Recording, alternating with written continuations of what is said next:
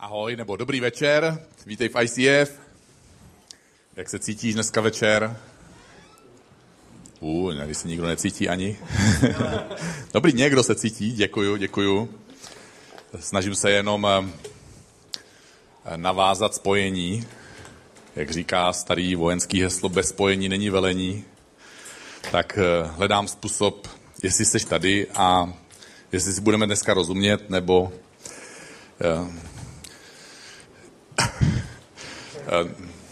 je skvělý, že jsi tady. Eh, já jsem na to hrozně hrdý, že jsi dorazil a eh, nedávno jsem se totiž potkal s jedním kamarádem, který zjistil, že jeho manželka má ještě jinýho muže, že spolu spějí. Většinou to člověku neudělá moc radost a Bavili jsme se o té situaci, o tom, co by třeba mohl on udělat na své straně, co by mohl změnit, co by mohl, na čem by mohl zapracovat, možná jestli něco by mohl odpustit, kde by se mohl snažit. A snažil jsem se nemít na všechno odpovědi, protože nemám rád lidi, kteří mají zjednodušující odpovědi na složité životní otázky, Eh, a kdybych se stal tím člověkem, tak bych se neměl rád a to bych u toho rád zůstal, že bych se rád měl. A mimo jiné jsem mu nabídl, že se budu modlit za to, aby jeho manželka mohla poznat Ježíše. A on říkal, ale ona už Krista přijala, ale řekl to takovým tím tónem, já jsem to řekl trošku jiným tónem. On to řekl takovým tím tónem, ona ho přijala, ale ono to nepomohlo. A já nechci teda říct, že to, že se člověk stane křesťanem a že to, že třeba i chodí někam do církve nebo do kostela nebo součástí nějaké křesťanské komunity, že to je všelek na všechno a vždycky odpověď. Ale mm, současně mi na tom něco nesedělo a nedokázal jsem se s tím smířit ten, ten den. Druhý den ráno uh, mi asi došlo, uh, proč jsem se s tím nedokázal smířit. A nevím, uh, vy víte, jaký mám vztah, většina z vás víte, jaký mám vztah eh, k fitnessu. Pokud to nevíte z mojich řečí, tak jste to možná odpozorovali z mojeho tvaru těla a taky jsem si kdysi v akci koupil uh, vstupenku do fitnessu, uh, tu, říká se tomu pernamentka. Znamená to, že tam můžete jít víckrát. Ale to jsem nějak nechytil. A to je přesně to, co mi to připomnělo, to, co, jsem, co mě napadlo to ráno. Že my někdy řekneme, ano, ale já jsem něco udělal. Já jsem si koupil tu nálepku. Eh, ale sami chápete, kam už tím mířím. Chtěl jsem vás tím pochválit, že jste tady. Eh, protože mně to přijde, že to dává obrovský smysl a chtěl bych to ještě dneska trochu zmínit. Ale na začátek jsem se s váma chtěl nějak hezky přivítat a ocenit, že vůbec eh, jste dorazili, protože tohle statisticky posledních 8 let zpátky je vždycky neděle s nejmenší účastí, eh, vždycky neděli před naší vánoční celebration. Takže jste vyhráli nějakou speciální cenu, nevím, co vás sem zavedlo, proč zatímco ostatní teda mají důvod nepřijít, protože mají určitě svoje vážné důvody, tak vy jste dorazili. Takže proto mi to vrtá hlavou a proto jsem si to, mě to napadlo, že bych to mohl taky nějakým způsobem pochválit. Takže nevím, jestli jste z toho jako pochopili tu pochvaly, ale byl to pokus o pochvalu. sice, sice z opačné strany mince, ale si tady a e, dávám tomu naději, že uh, možná přemýšlíš o tom, že by Ježíš mohl být ve tvém životě něco víc, než jenom občasná nálepka někde ve tvojí životní historii.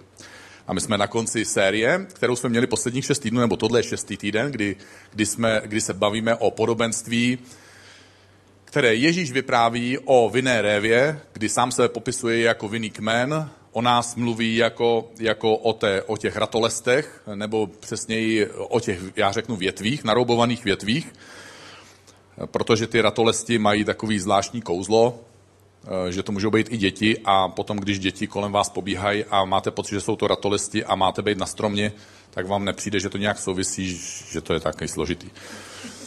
V každém případě chci navázat na tu myšlenku, kterou říkal Jirka Hajdela, který kázal minulou neděli a zmiňoval to, že to naroubování znamená vlastně funkční spojení. Mně se ten termín opravdu líbil, které umožňuje, že z toho kmene proudí ta výživa a všechny ty životodárné věci do té větve, která nakonec následně teda může nést to ovoce. A že Bůh jako otec je náš vinař a pečuje o ten kmen, pečuje o ty větve, různě prořezává a pracuje e, s tou vinou révou, způsobem, který jsme se posledních pár týdnů o něm bavili, za jedním cílem. Za jedním cílem a to je, aby ten keř a aby ta větev nesla co největší ovoce. Pro nás ICF to znamená, že i, i u nás mám pocit, že Bůh někdy něco prořezává, že nám říká, že bychom některé věci neměli dělat, ale současně taky můžu vidět tři nejsilnější větve, které v ICF máme. Eh, jedna z nich eh, je Celebration, což je zrovna to místo, kde seš teďka. To společné setkání, eh, je to je to podle mě na, na, naše největší otevřené dveře pro lidi, kteří přicházejí do ICF a taky následně pro lidi, kteří i často skrze to, co tady děláme a skrze to, co Bůh tady dělá, eh, nacházejí Boha, objevují Ježíše a objevují víru. Eh, pak eh, další větví v ICF jsou týmy, což jsou vlastně všechno lidi, kteří způsobují, že ta celebration může fungovat. Ono to vypadá hrozně jakoby neviditelně. To jsou neviditelní lidi, za prvý, protože je tady tma, takže samozřejmě je hůř je vidět, ale technicky to taky znamená, že je tady vždycky 10, 15, někdy až 30 lidí, kteří mají za vinu, že ta celebration proběhne přesně tak, jak proběhne.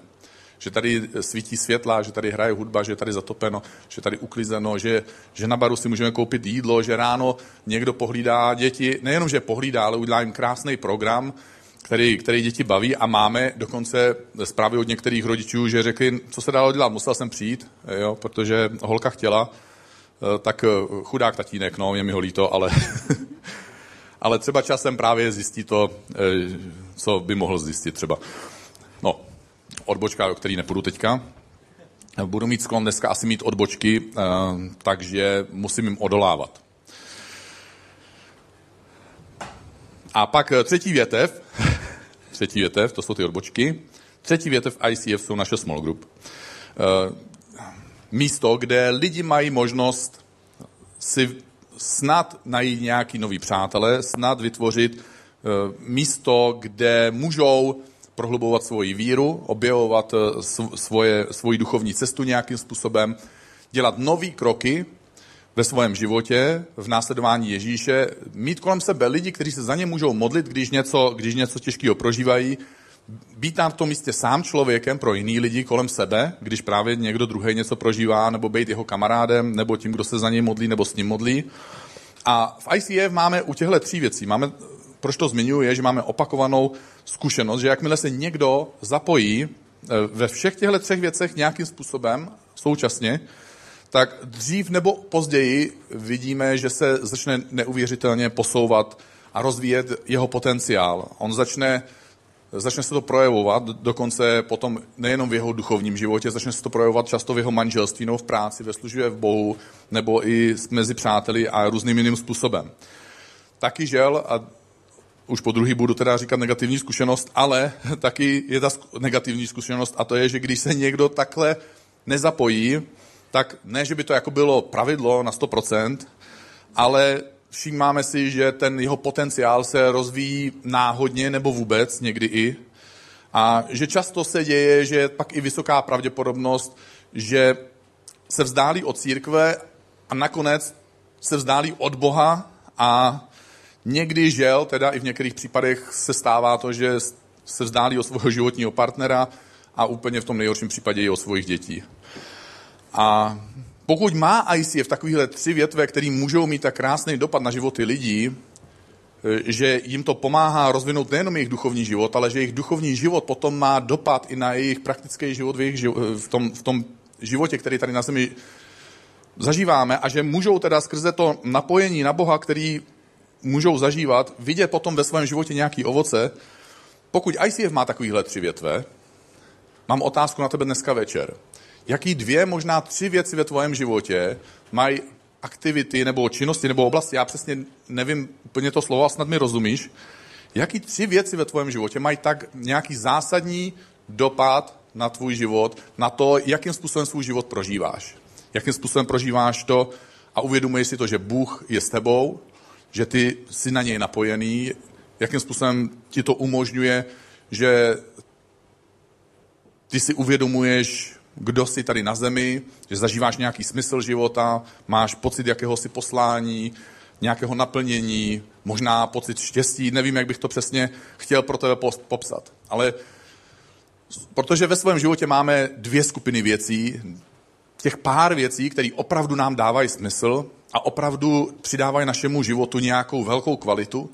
A pak e, spoustu krásných, možná někdy i věcí, ale někdy i zbytečných věcí, které jsou podobně jako na té vinné révě, tou přebytečnou větví, která odebírá živiny a dá, posílá, vrhá stín, vrhá stín e, na zbytek toho stromu a ta větev nemůže se rozvinout tolik a to ovoce nemůže být tak bohaté, ačkoliv ve svém životě máš ty krásné věci.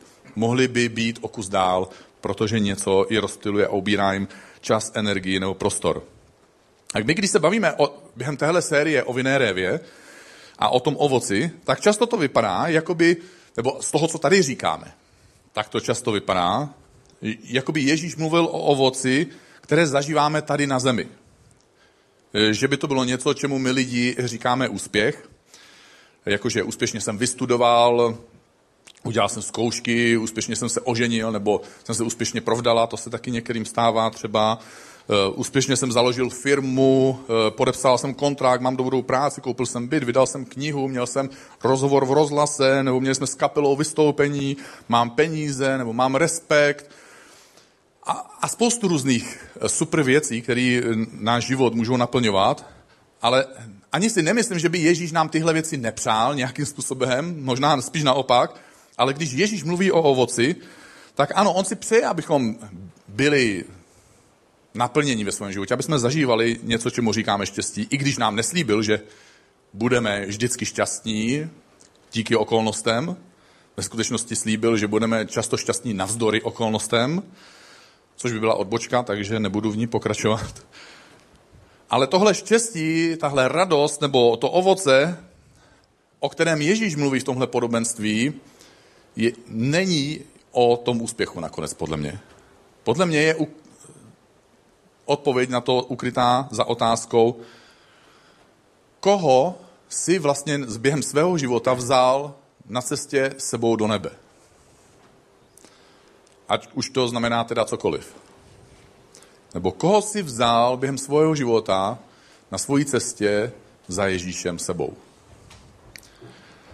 Bůh se určitě raduje, když máš radost, že jsi něčeho dosáhl, nebo že, máš, že jsi dosáhl nějakého cíle, že, nebo že jsi dosáhl nějakého úspěchu.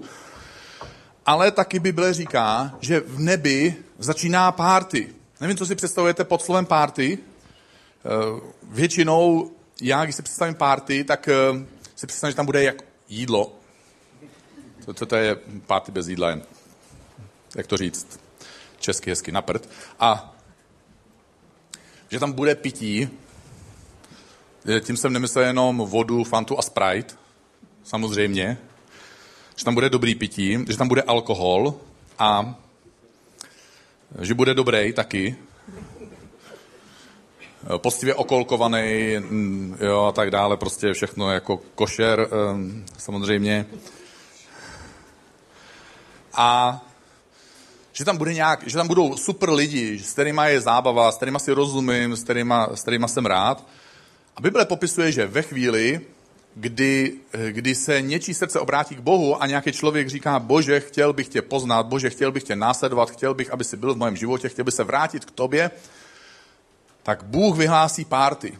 Nějakou párty řekne, hej lidi, nebudete tomu, nebo lidi, nevím, eh, hej lidi, nebudete tomu věřit, můj syn, moje dcera se vrací a říká, eh, tati, já jsem vlastně hlupák, já bych mohl být zpátky s tebou.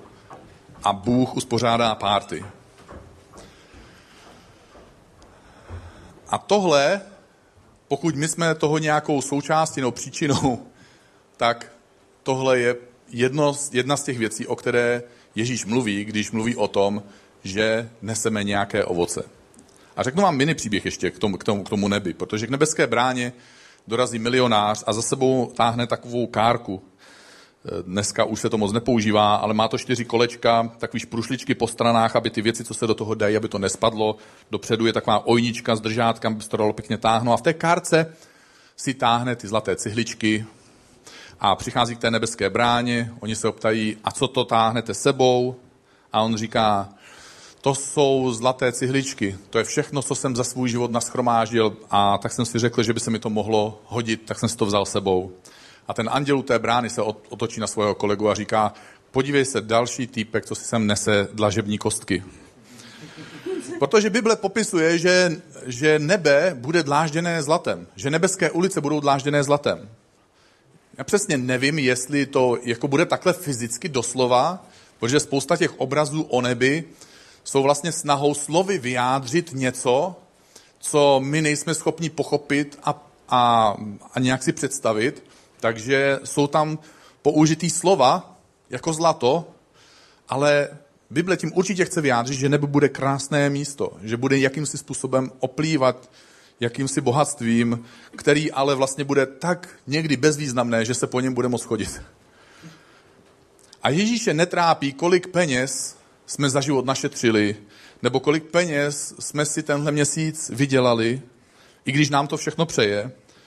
Ale Ježíše trápí, kolik lidí s náma projde nakonec tou nebeskou bránou. A rád bych v téhle druhé půlce dnešního večera chvilku mluvil o tom, jak si nás Ježíš v tomhle může použít. A hned to první, co si Ježíš obvykle používá, jsou naše přirozené vztahy. V jedné situaci Bible popisuje, že Ježíš uzdravil člověka, který běhal polonahý mezi hroby. A dneska bychom řekli asi, že byl mentálně nemocný. A když toho muže uzdravil, tak tenhle člověk ho chtěl následovat.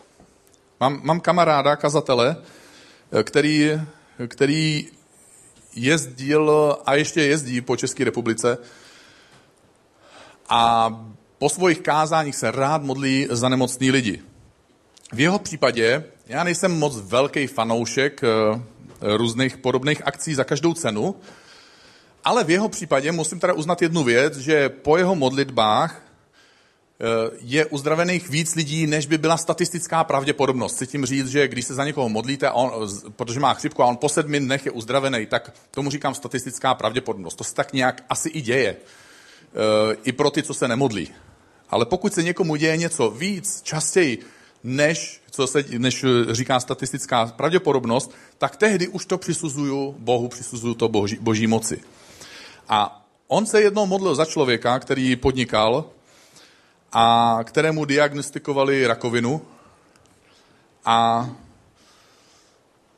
v podstatě tomu člověku lékaři nedávali naději a po té modlitbě se opravdu stalo něco neuvěřitelného. I lékaři konstatovali, že prostě neví, kde udělali chybu v diagnoze, že se teda zmílili, protože ne, lékař klasicky nepoužívá termín zázrak, takže někde se musela stát chyba. A e, ten člověk to přežil, přežil sám de facto svoji vlastní smrt a tak se rozhodl a zařekl se, že teda kdykoliv tenhle kazatel někam pojede kázat, tak e, že ten den prostě nepůjde do práce, nasedne do služebního auta a za služební naftu nebo benzín pojede tam, kam ten kazatel pojede, protože sám je hudebník a může tam hrát a zpívat o Bohu a doprovodí tohohle kazatele a nebude od něj chtít žádný peníze, žádný příspěvek, protože žije nový život. Život, který by určitě nežil, kdyby se nestala tahle událost. Událost, které říkáme zázrak. A proto tenhle polonahý člověk v tomhle příběhu, který Ježíš zažil, měl podobný, podobnou potřebu. Já bych taky Ježíši s tebou chtěl a všude, kam půjdeš, bych chtěl s tebou vyprávět, co jsi pro mě udělala a pomůžu ti, posloužím ti, co budeš potřebovat. Potřebuješ prostě otvírat dveře vody auta, nosit tašku, vařit jídlo, um, prostě budu zvučit, jestli chceš. Ježíši, já vím, že nemáš aparaturu, ale klidně budu i zvučit. A, a Ježíš mu na to odpověděl, nebo Ježíš ho dokonce odmítl slovy, Jdi domů ke své rodině a řekni všem svým známým, jaké dobrodiní ti Bůh prokázal a jak se nad tebou slitoval. My lidi, někteří z nás tomu máme větší sklon, určitě já patřím spíš mezi ně, než že bych mezi ně nepatřil, určitá část nás křesťanů by hrozně ráda pomohla celému světu. ale úplně celému. My bychom rádi prostě zachránili celý svět, kdyby to jenom šlo. A kdyby to šlo jednou modlitbou, tak se pomodlíme tu modlitbu. A někdy si nevšimneme, že ten náš největší a nejdůležitější svět je ten svět, který je kolem nás, že možná ty a já jsme jediná Bible, nebo naše životy je ta jediná Bible, kterou si naši přátelé, naši lidi kolem nás v životě kdy přečtou. Bible, když v Novém zákoně mluví o lidech, tak často používá slovo oikos a můžeme se na videu podívat, co tím teda to slovo oikos, co by to mohlo pro nás, nebo co to znamená. Pojďme se podívat na video. Bible zdůrazňuje důležitost lidí kolem nás. Používá termín oikos. Oikos je řecké slovo pro dům a zahrnuje všechny sociální vazby člověka. Tedy lidí ve tvém okolí, ty, které máš rád, i ty, které bys měl mít rád. Podívejme se do Bible. Na strobě sedí malý muž, jmenuje se Zacheus. Po jeho obrácení Ježíš zdůrazňuje důležitost jeho oikos. Kdo to asi byl? Výběrčí daní, hříšníci, zloději a tak dál. Ježíš se ale obrací k Zachově a říká mu, tohle je skvělý den pro tebe i tvou rodinu, pro tvé oikos, protože dnes vás Bůh adoptoval jako své děti. Když se Ondřej rozhodl následovat Ježíše, jeho oikos se o tom okamžitě dozvěděli. Potkal svého bratra Šimona a místo, aby se ho dobíral, jak mají bratři ve zvyku, řekl mu, našli jsme Krista, zachránce, kterého nám Bůh zaslíbil. Zní to divně, ale tak mu to prostě řekl. Pak tam byl výběrčí daní Lévy. Když zjistil, že k němu přijde Ježíš, překvapil ho tím, že připravil skvělou párty. Do jeho domu dorazili všichni jeho kamarádi a kolegové. Samozřejmě, to byli lidé se špatnou pověstí, protože to byli ti jeho ojkos, kteří potřebovali slyšet o Ježíši. Na rozloučenou dal Lévy Ježíši své značkové džíny. Ne, asi mu dal něco jiného. Kdykoliv se v něčím životě objevil Ježíš, Bible začne popisovat přirozené okolí lidí v Bibli. A upřímně, mluvit o Ježíši s přáteli a rodinou je určitě příjemnější, než řešit otázku, kdo umé nádobí.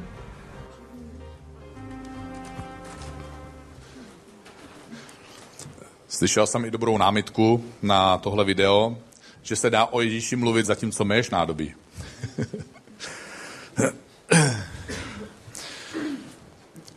Většina lidí, co z nás tady stojíme, sedíme, teď na vás i vidím normálně, tak se můžete skovat, pokud se vám to nelíbí.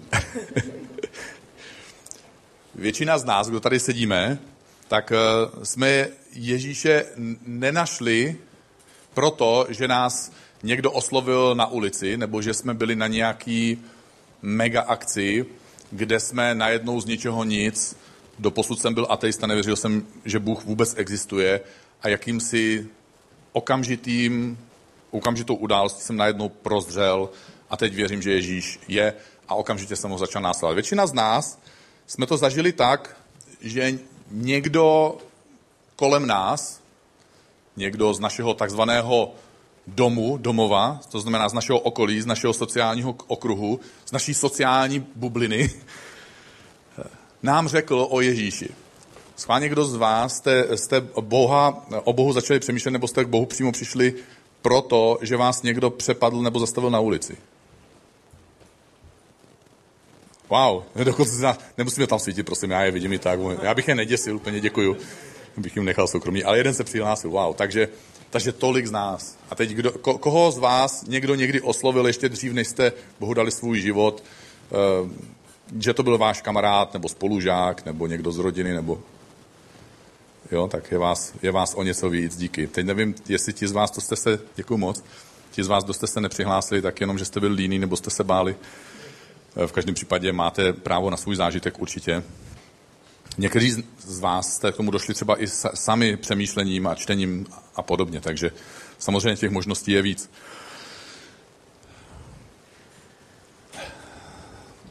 Chtěl jsem tím ale říct jednu věc. Ty a já my jsme byli něčí ojkos, my jsme byli v něčím okruhu, byli jsme jeho přáteli, do možná v mnohých případech i jsme. A i kolem tebe a kolem mě jsou ti naši ojkos, ten náš sociální svět. Ty naše, naši přátelé, eh, naše rodina, eh, lidi, s kterými praktikujeme nějaké svoje koníčky, eh, máme nějaký sousedy, máme, jsme v práci, jsme ve škole. Někdy to znamená, v ICF to třeba znamená i, v, i církev, protože sem chodí lidi, kteří Ježíše neznají. A jak si nás dál Ježíš může použít? Eh, my, si, my se můžeme za lidi kolem sebe modlit. A poštol Pavel říká, v modlitbách buďte vytrvalí a v děkování Bohu neunavní. Modlete se i za nás, aby nám Bůh otevřel dveře k hlásání jeho poselství. Aby nám dal i ochotné posluchače. Proste Boha, abych mohl bez překážek pokračovat v osvětlování Kristova poselství. Jak mi Bůh uložil. A za co jsem mimochodem taky právě teď ve vězení. Jednoho z velkých evangelistů, Charlesa Spurgeona, doufám, že to říkám správně, pokud ne, tak angličtináři mi pro, pro, pro, pro, pro prominou. A e, mladý kazatel se ho zeptal, čím to je, že se při mojem kázání neobrací tolik e, lidí. Je to snad mojí teologií, nebo, nebo je to způsobem, jakým to říkám? A Charles Spurgeon se ho zeptal, a když k ním mluvíš, tak čemu věříš? Věříš tomu, že když řekneš správnou, on říká, když řeknu tu správnou věc, a když ji řeknu správným způsobem, tak by to mělo fungovat. To je to, čemu věřím. A Spurgeon mu na to řekl, a myslíš, že Bůh k sobě může přitahovat lidi jenom tehdy, když máš pravdu a jenom tehdy, když se ti podaří říct způsobem, který je správný, který dává smysl, anebo pro Boha není skutečně nic nemožného. A může k sobě při, lidi přitahovat, i když jsou okolnosti, včetně tebe, nedokonalé.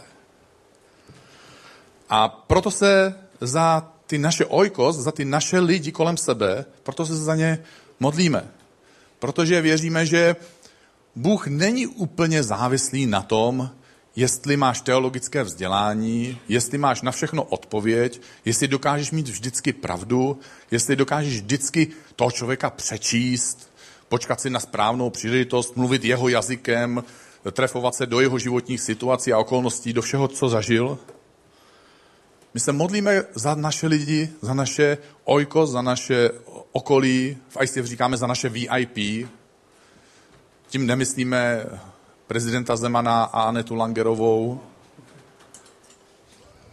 ale lidi, ty, použiju znovu ten anglický výraz, very important person. Velmi důležití lidé. To, ty nejdůležitější lidi v našem životě jsou naši kamarádi, naše rodina, naši spolužáci, z lidí, s kterými prožíváme svůj život. Jiný kazatel John Hyde se rozhodl, že každý den přivede k Ježíši deset lidí. To je teda uh, obdivuhodný rozhodnutí. Nevím, jak to přesně dělal. Nedokážu to představit. Ale uh, navíc, kromě toho, že tohle rozhodnutí měl, tak se mu i dařilo ho uh, dosáhnout.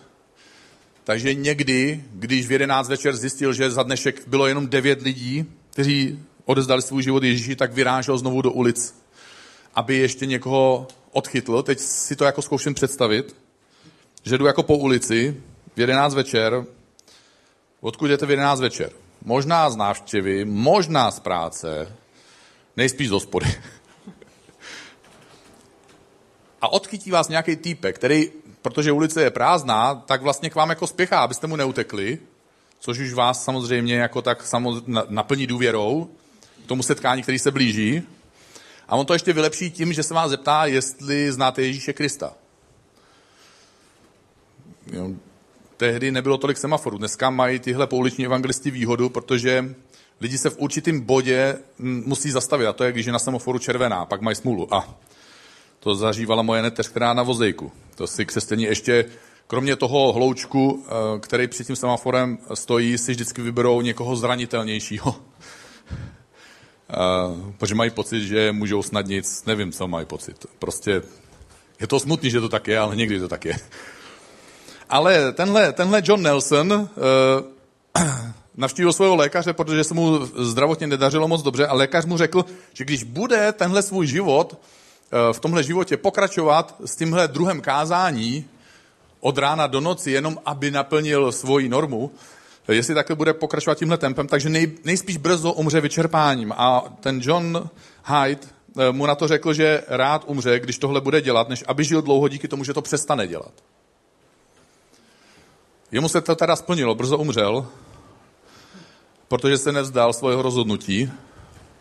A nevím přesně, jako jestli tím chci něco říct o tom, že to máš dělat nebo nemáš dělat, ale chtěl jsem tím ukázat, že, že někdo se tak moc stotožní s tím, co má Bůh na srdci, že si prostě nemůže pomoct. A chtěl jsem, to jsem chtěl vyzdvihnout. I když třeba tohle je zrovna extrémní příklad.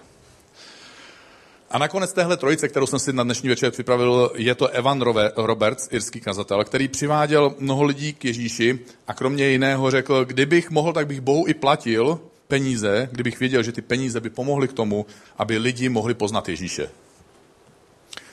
A e, v tomhle případě teda jsem si jako samozřejmě přihrál, protože chci k tomu něco říct. Já jsem opravdu šťastný a jsem, jsem hrdý na spoustu z vás nebo na, na, na rodinu ICF, Eh, že to není nějaký smutný místo, kam lidi chodí, aby se pobavili nebo aby něco dostali, ale že, jsme, že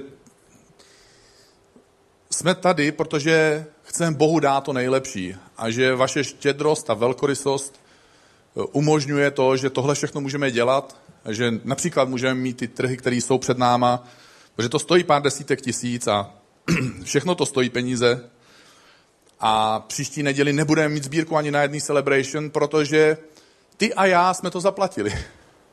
Takže tady můžeme příští neděli hosty, kterých, co říkají předle, uh, zkušenosti z minulých let, jich bude tolik, že se nám prostě nevejdou na dvě celebration, takže uděláme tři.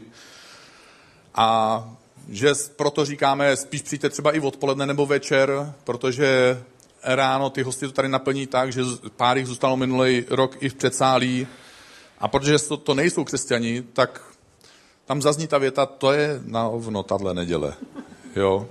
To byl jenom citát, takže to není osobní nic. Že bych takhle jako... Mě to vždycky takhle jenom uklouzne. A... Ale chtěl jsem to pochválit, ocenit, že jsi součástí téhle duchovní rodiny i tímhle způsobem a že tím pádem můžeme udělat to, co, to, co se nám děje, když jdeme někam k někomu na večeři že když odcházíme z té večeře, tak nestojí pan domácí u dveří a říká, tak dneska je to za 270, bez propitného teda, takže pokud chcete spropitný ještě dát, tak můžete. Že tohle můžeme udělat pro svoje hosty tady, až budou odcházet, že od nich nemusíme inkasovat. Já bych ve skutečnosti miloval uh, Celebration, kdyby jsme nemuseli vůbec dělat sbírky.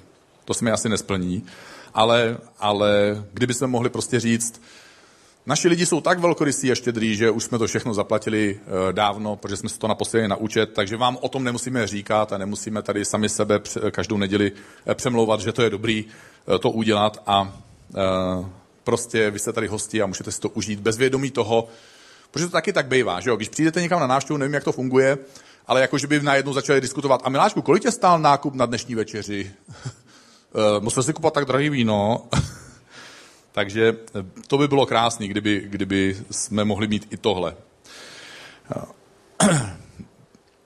A třetí způsob, jak by si nás Ježíš eh, mohl použít, je, že neopouštíme lidi a že nebudeme opouštět lidi kolem nás. Bible popisuje, že Ježíš eh, se svými učedníky přijali pozvání do Levyho domu, jak to říkal průvodce ve videu, asi nedostal značkový Genie Levi Strauss, ale když zasedli za ten stůl, tak tam zasedli e, s dalšími lidmi. To byli celníci, kteří zneužívali svoje postavení k tomu, aby ošidili lidi, s lidmi pochybné pověsti a s lidmi, kteří byli vyděděncema společnosti. A Ježíš nějakým způsobem všechny tyhle lidi přitahoval. Ježíš byl obklopený divnými lidmi. Oni tehdy nekouřili, ale já to řeknu. Oni, tehdy, oni kouřili, někteří pili, což asi není až tak zoufalý, ale jiní se opíjeli vyloženě pravidelně. Někteří z nich byli lidma právě, kteří šidili jiný, který, některým to bylo úplně jedno, eh, co si lidi myslejí, takže už to nezakrývali, že šidějí jiný a přímo je okrádali nebo vydírali. Další měli různé lidi v posteli, pak tam byli experti, kteří to všechno kombinovali a já bych ti rád řekl něco trošku osobního dneska. Nemusíš být dokonalý, aby si byl můj přítel. Nikdo nemusel být dokonalý, aby mohl být v Ježíšově přítomnosti. A proto bych rád řekl ještě jednu věc. Nemusíš být dokonalý, aby si s náma seděl v jedné církvi.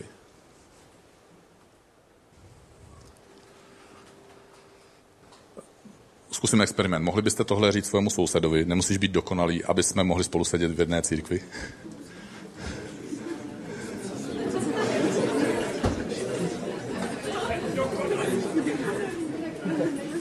Počkejte, cítím trávu, tak zase to nedocho... Ne. Nerozjíždějte tolik, jo.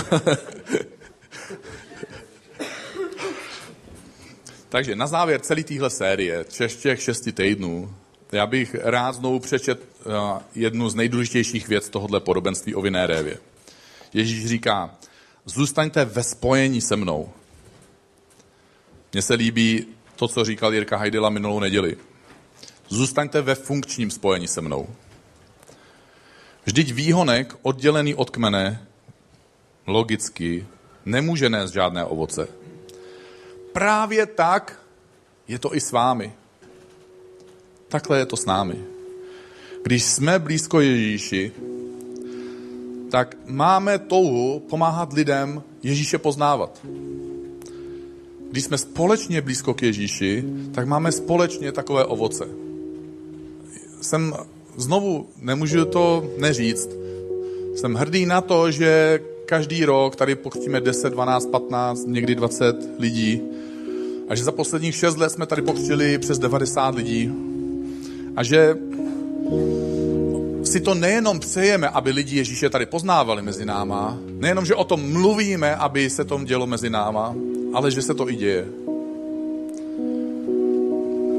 A když někdo řekne, já chodím na ulici a kážu tam lidem o Ježíši, tak ty si možná řekneš, to není můj styl, a je v pořádku, jestli je to něčí styl a je to v pořádku, jestli to není tvůj styl. Ale takováhle odpověď by podle mě neměla stačit. A já bych ti rád položil otázku. Co je teda ten tvůj styl? Co je pro tebe přirozené? Kdy je pro tebe přirozenější mluvit s lidmi, s těmi svými ojkos, s těmi svými VIP, se svými blízkými, mluvit s nima o Ježíši. Pro mě například je to Uber, jako taxik Uber, protože právě taky mají smůlu, když jim nasednu, tak oni nemůžou vystoupit z auta. Tady jako technicky můžou, ale je to jejich auto a myslím si, že k tomu mají nějaký pouto a prostě to nedokážou. Takže mám svůj, svoje způsoby, svoje, eh, jak bych to řekl, eh, mosty, oslí můstky, jak se dostat co nejrychleji, protože většinou trasa je krátká, tolik peněz nemám na evangelizaci a abych navedl rozhovor na to, že bychom se mohli bavit o Bohu, nebo testuju aspoň. Často to zabere. Jednou jsem tady eh, seděl z Celebration School, začínala, přišel za mnou pán a říká, dobrý den. Já říkám, je, dobrý den. No, jo, protože jak pracuju v různých organizacích, tak um, už ztrácím někdy přehled, jako znám ho z lodě, znám ho z té akce, znám ho tamhle z té aktivity, jo, a teď zase nechcete mu dát signál, sorry, já se vás nepamatuju, takže to je taky trapný.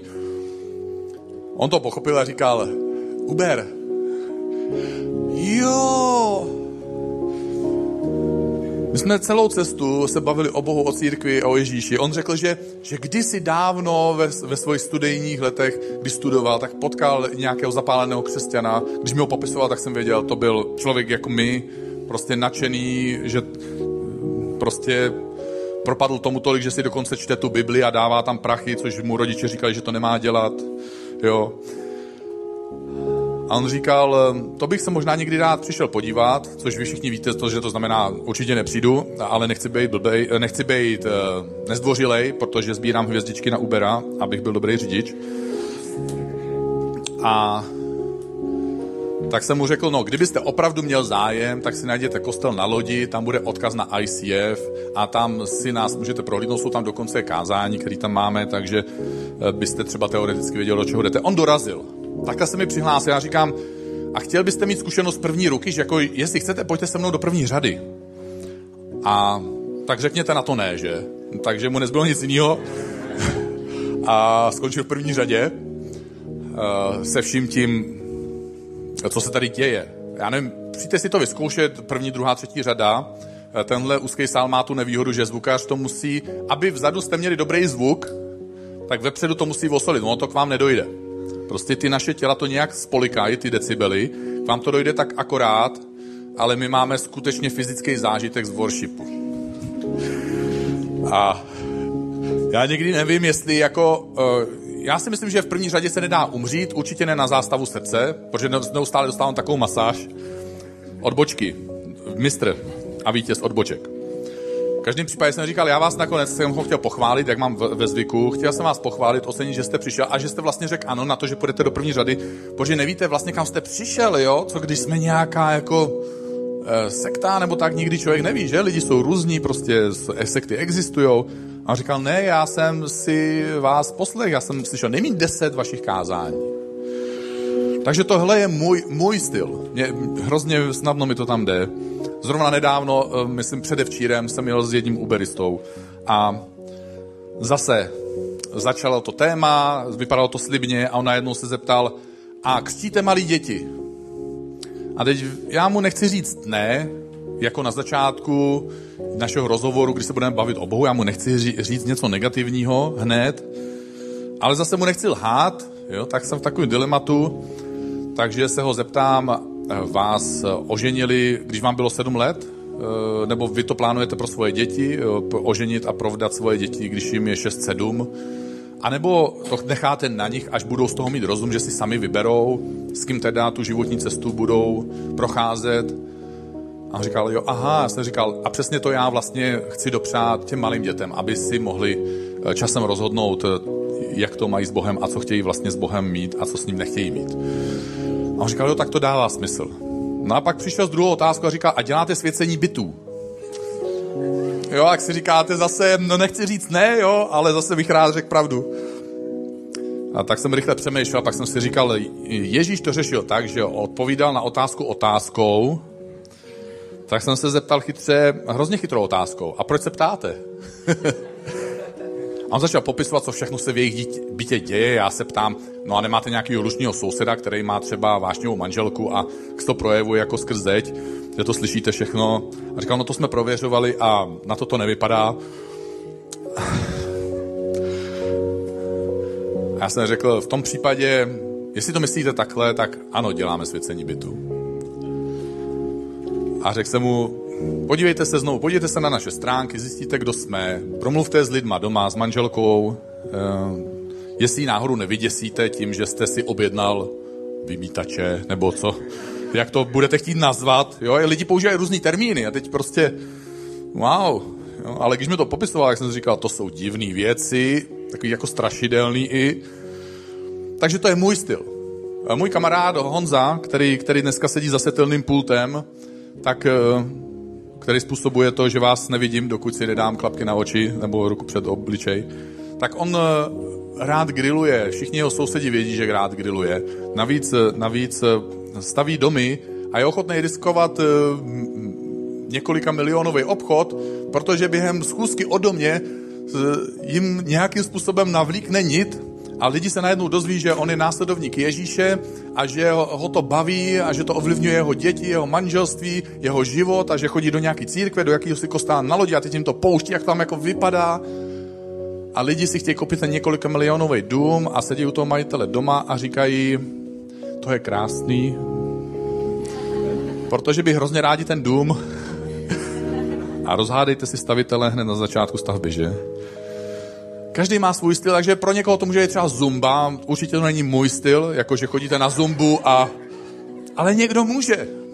Já vím o spoustě maminek, který, který mluvili s mnoha lidma, protože chodí na pískoviště se svýma dětma a maminky s jinýma dětma, světe div se chodí taky na pískoviště. Pro někoho je to motorka, pro někoho to může být právě příští neděli naše Christmas Experience. To, že venku budou stánky, uvnitř bude program a spousta z vás to plánuje, že si někoho pozvete. A když někoho zveš, tak se ti to někdy stane. A když s lidma mluvíš, nebo plánuješ, chystáš se na to, jakože budeš to navlíkat, že byste mohli mluvit o Ježíši, tak najednou začneš třeba cítit takový divný tlak. Už jenom když na to začneš jako myslet, Uh, trošku je to v pořádku, když cítíš tlak. Maminka, když tě vyslala na tenhle svět, tak taky musela zatlačit. Když budeš narobovaný na Ježíše, tak je přirozené, že máš nějaký sklon pomáhat lidem, aby Ježíše poznali. Protože nakonec si možná jediný Ježíš, který ho ve svém životě potkají a uslyší a uvidí. Na závěr bych se tě teda chtěl zeptat. Chtěl bych ti dát právě pár okamžiků, aby se zamyslel, kdo jsou to ti tvoji ojkos, tvoji VIP. Lidi, s kterými by si možná rád prošel nebeskou bránou, ať už to znamená cokoliv. U kterých by ti to vlastně nakonec i bylo líto, že si je na cestu třeba nepozval. Oni se rozhodují samozřejmě sami za sebe. Zkus si v hlavě vybavit pár jmen, pár obličejů nebo pár příběhů, který si s nima zažil. A taky bych se tě chtěl zeptat, jestli by si mohl přemýšlet o tom, jak by si teda mohl někoho pozvat. Taky bych tě chtěl vyzvat k tomu, aby si se za sebe modlil podobně, jako apoštol Pavel vyzýval ty příjemce jeho dopisu. Modlete se za mě, abych já mohl kázat. Modli se sám za sebe, aby si měl tu odvahu kázat nebo mluvit s lidma o Ježíši, i když nemáš všechny odpovědi, nejsi nejchytřejší a nejstudovanější a často třeba i v argumentaci nějaký prohráváš, protože někdo je prostě chytrej, a prostě třeba má i pravdu. A možná se neumíš vždycky vcítit a říct věci tak šikovně, aby on je pochopil a vymyslet na všechno odpověď a podobenství a, a způsob, jak to ohnout zpátky. Prostě neumíš vyhrávat v rozhovorech, ale Bůh si tě může použít.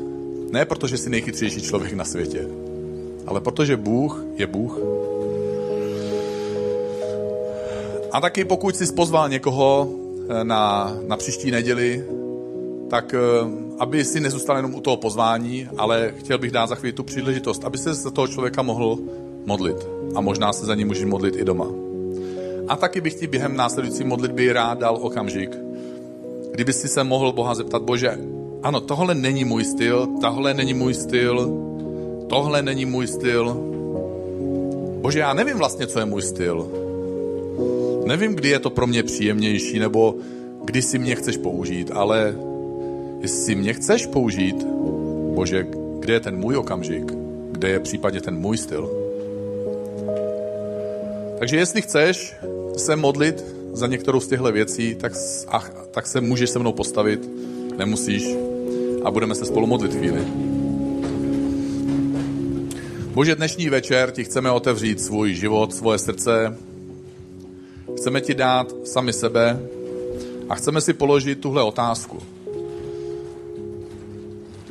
Bože, mohl bys mi ukázat z těch všech lidí, kteří jsou kolem, kteří jsou moji VIP, moji ojkos, ty lidi, na kterých mi záleží. Jestli s někým zrovna v tomhle životním období nějakým způsobem jednáš, že jeho srdce je otevřené pro tebe, Bože, pomoz mi vidět, jaký je můj styl, jakým způsobem bych já mu mohl pomoct ho pozvat. Jsem na loď k tobě přímo mluvit o tobě, o tom, co jsem s tebou, Bože, prožil, o tom, co pro mě, Bože, znamenáš, o tom, jak jsem tě poznal. Bože, chci se modlit jako apoštol Pavel sám za sebe. Bože, dávej mi odvahu a smělost i když někdy cítím tlak, abych takový tlak překonal a abych ve vhodnou chvíli mohl lidem říct to, co prožívám, to, co pro mě znamenáš, abych je mohl pozvat na tu moji cestu za tebou, aby se moje cesta za tebou mohla stát jejich vlastní cestou za tebou, abych mohl, až budu jednou procházet tou nebeskou bránou, abych za sebou netáhli kárku se zlatýma cihličkama. Ale aby se mnou přicházeli lidi, kteří říkali, říkají díky, díky, že jsi mi tehdy řekl, díky, že jsi přešel moji jedovatou poznámku, díky, že jsi za mě modlil, díky, že jsi to se mnou nevzdal, díky, že jsi mi nabídl pomoc, i když já jsem byl vůči tobě zlej. Díky, že jsi vytrval, že jsi mi řekl svůj příběh. Bože, modlíme se i za lidi, ke kterým to říkáme. Modlíme se za ně, aby si obněkčil jejich srdce, aby si otevíral příležitosti v jejich životech, aby tě mohli poznávat, i když s nima zrovna nemluvíme. A Bože, modlíme se za ty naše kamarády, příbuzný, za všechny ty lidi, kteří přijdou příští neděli, že spousta z nich přijde prostě protože je blbý odmítnout pozvání na Vánoce. Ale Bože, některý z nich přijdou, protože mají ve svém srdci prázdnotu a uvědomují si ji. Někteří chtějí přijít, protože přemýšlí o tobě. Chtějí pochopit to, proč tady jsou, proč Bible říká to, co říká. Proč já tvrdím, že jsem něco prožil a možná by si přáli, že by chtěli prožít něco takového a vlastně nevědí, kudy dovnitř. Bože, modlím se, aby to pro ně byla příležitost. Aby si působil v jejich životech. Aby tě lidi mohli poznávat. Aby se ti mohli přiblížit. A Bože, chci se tě zeptat, jakým způsobem si mě chceš použít, jaký je můj styl, ať už to znamená cokoliv. Chci být tvojím nástrojem. Použij si mě, jak ty chceš. Za to se modlím ve jménu Ježíše. Amen. A během téhle písně, pokud se chceš za něco modlit, tak přijď za náma do pravé zadní strany sálu. Jsou tam kamarádi, kteří se s tebou rádi budou modlit za jakoukoliv věc, kterou máš na srdci nebo prožíváš v životě. Jedno to má. Ať ta láska, kterou znám, časem nevychladne v nás a nepřestává řád. Mnoho přátel mám, kteří nejdou za tebou. Běží cestou ztracenou.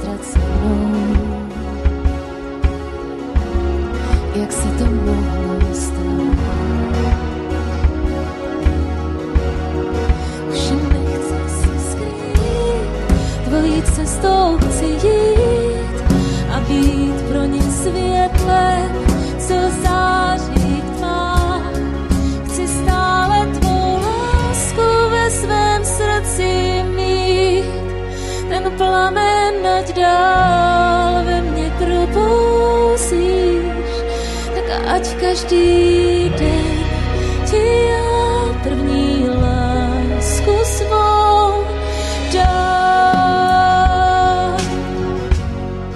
Jednotou mám vidět přátelé cestou zpátky za tebou.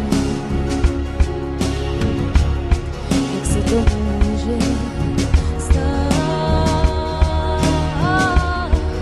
že vím, máš, ty máš moc je zachránit. Tak chci nástrojem